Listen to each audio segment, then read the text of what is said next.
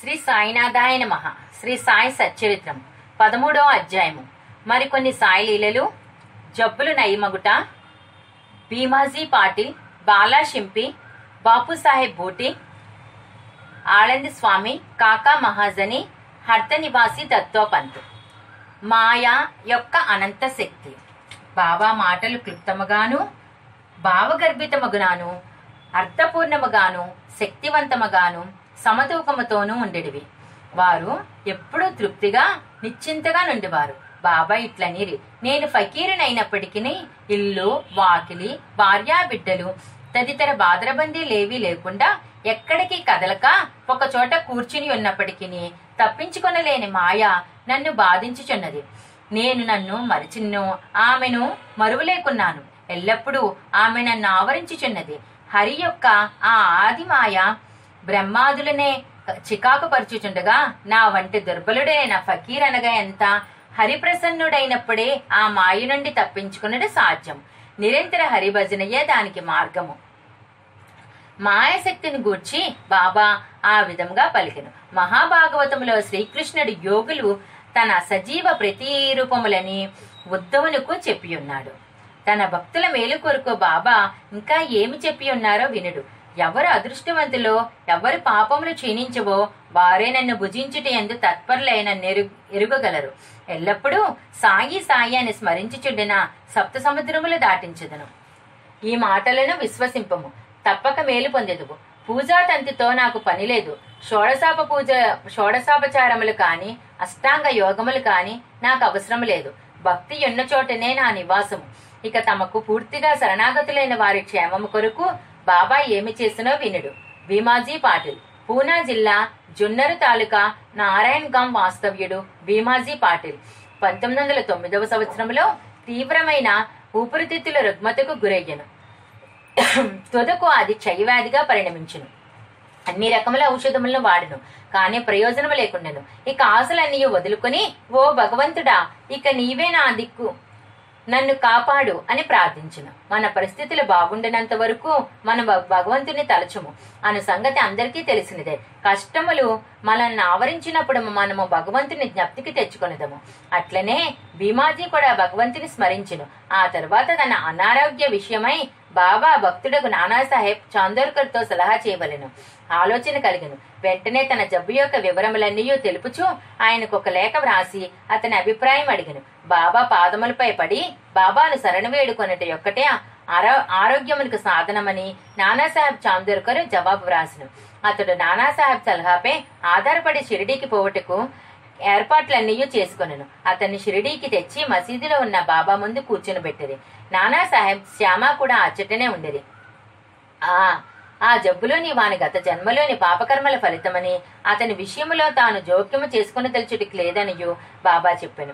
కాని రోగి తనకు వేరే దిక్కు లేదనియో అందుచే చివరకు వారి పాదములను ఆశ్రయించుతననియో మొరపెట్టుకుని వారి కటాక్షమునికే వేడుకొనను. అతని ప్రార్థనకు బాబా హృదయం కలిగిను అప్పుడు బాబా అతనితో ఇట్లనేరి ఊరడిల్లము నీ ఆతురతకు ప్రాల- పారద్రోలము నీ కష్టములు గట్టెక్కినవి. ఎంతటి పీడ బాధలున్న వారైనను ఎప్పుడైతే ఈ మసీదు మెట్లు ఎక్కుదురో వారి కష్టములన్నీ నిష్క్రమించి సంతోషమునకు దారితీను.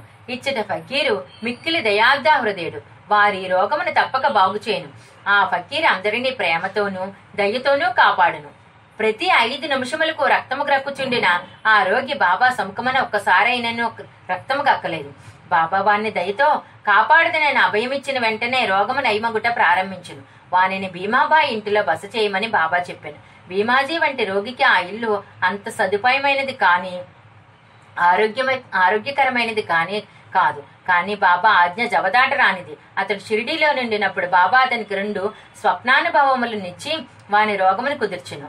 మొదటి స్వప్నంలో వాడు ఒక పాఠశాల విద్యార్థిగా పద్యములు కంఠోపాఠము చేయకుండాటొచ్చే క్లాసు ఉపాధ్యాయుడు దెబ్బలు కొట్టినట్లు కనిపించును.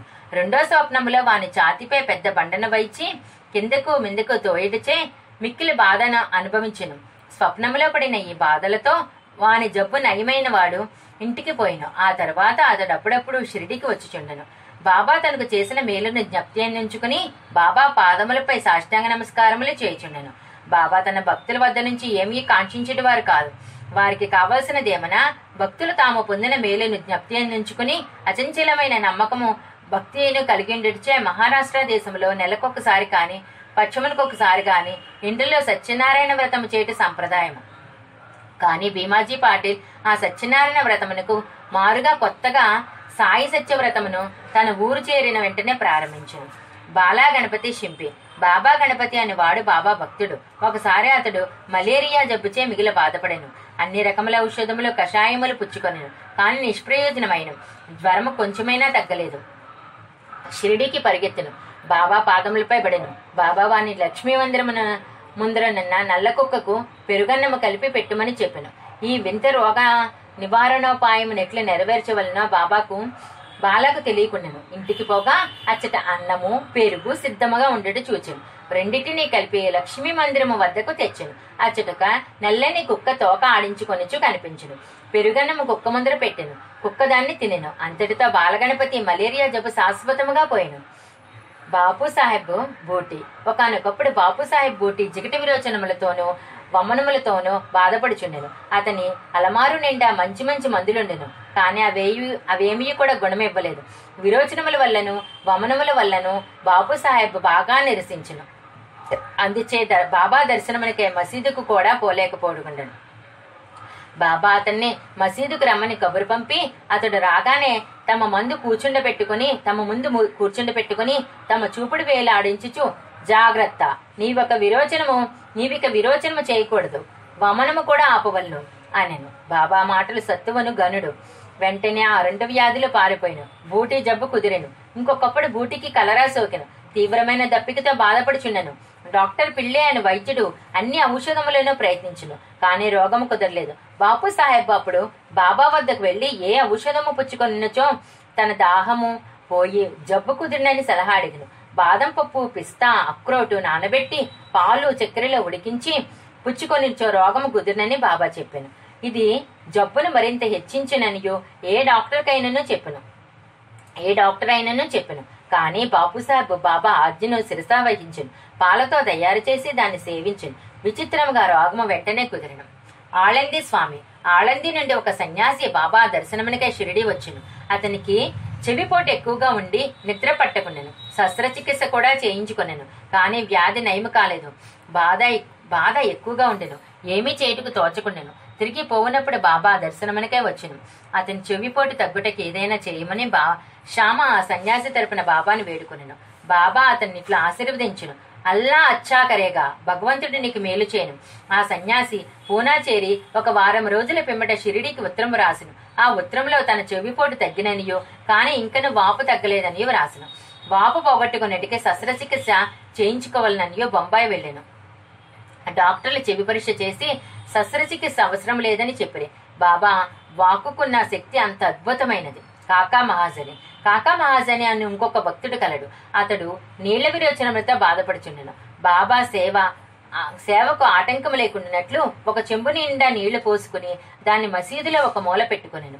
అవసరం వచ్చినప్పుడెల్లా పోవుచున్నాను సర్వజ్ఞుడైన బాబాతో ఏమియో చెప్పనక్కర్లేదనియో. బాబాయ త్వరలో తనకు స్వస్థత చేకూర్చుననియో కాక నమ్మినాం. మసీదు ముందర రాళ్ళు తాపన చేయుటకు బాబా సమ్మతించును. కావున పని ప్రారంభమైంది. వెంటనే బాబా కోపోద్దితుడై బిగ్గరగా అరిచిను. అందరూ పరిగెత్తి పారిపోయింది కాకా కూడా పరిగెడం మొదలుపెట్టాను. కానీ బాబా అతన్ని పట్టుకుని అచ్చట కూర్చుంట పెట్టాను. ఈ సందడిలో ఎవరో వేరుశనగ పప్పుతో చిన్న సంచిని అచ్చట నుండి విడిచి పారిపోయారు. బాబా యొక్క పిడికుడు శనగపప్పు తీసి చేతులతో నలిపి పొట్టుని ఊదివైచి శుభ్రమైన పప్పును కాకాకిచ్చి తినమనను. తిట్టుట శుభ్రపరచుట తినుట ఒకేసారి జరుగుచుండెను. బాబా కూడా కొంత పప్పును తినెను. సంచి ఒత్తిడి కాగానే నీళ్ళు తీసుకుని రమ్మని బాబా కాకాను ఆజ్ఞాపించింది కాకా కుండతో నీళ్ళు తెచ్చాను. బాబా కొన్ని నీళ్ళు తాగి కాకాను కూడా తాగమనెను. అప్పుడు బాబా ఇట్లనెను. నీ నీల విరోచనములు ఆగిపోయినవి. ఇప్పుడు నీవు రాళ్ళు తాపన చేయి పనిని చూసుకుని వచ్చును. అంతలో పారిపోయిన వారందరూ తిరిగి మసీదు చేరి పని ప్రారంభించబడెను. విరోచనములు ఆగిపోవడచే కాక కూ- కూడా వారితో కలిసెను.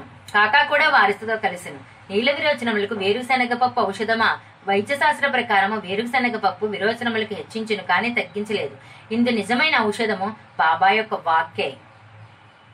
హార్దా నివాసి దత్తోపంతు దత్తోపంతో హార్తా గ్రామ నివాసి. అతడు కడుపు నొప్పితో పద్నాలుగు సంవత్సరములు బాధపడేను. ఏ ఔషధము వానికి గుణమనివ్వలేదు. అతడు బాబా కీర్తి వినేను. వారి జబ్బులను దృష్టి చేతనే బాగు చేతదనను సంగతి తెలుసుకుని షిరిడికి పోయే బాబా పాదములపై పడెను. బాబా అతన్ని దయాదృష్టితో ఆశీర్వదించను. బాబా అతని తలపై తమ హస్తము నుంచి ఊది ప్రసాదం ఇచ్చి ఆశీర్వదించగానే అతనికి గుణమిచ్చెను. ఆ జబ్బు వలన తిరిగి అతడు ఎన్నడూ బాధపడలేదు.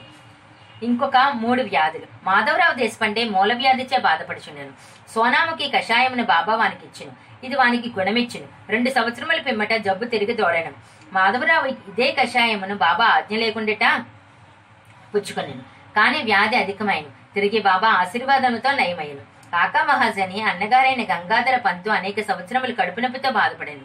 బాబా కీర్తి విని షిరిడికి వచ్చెను. కడుపు నొప్పి బాగు చేయమని బాబాను వేడాను. బాబా వాని కడుపును తమ హస్తముతో సృశించి భగవంతుడే బాగు చేయగలడను.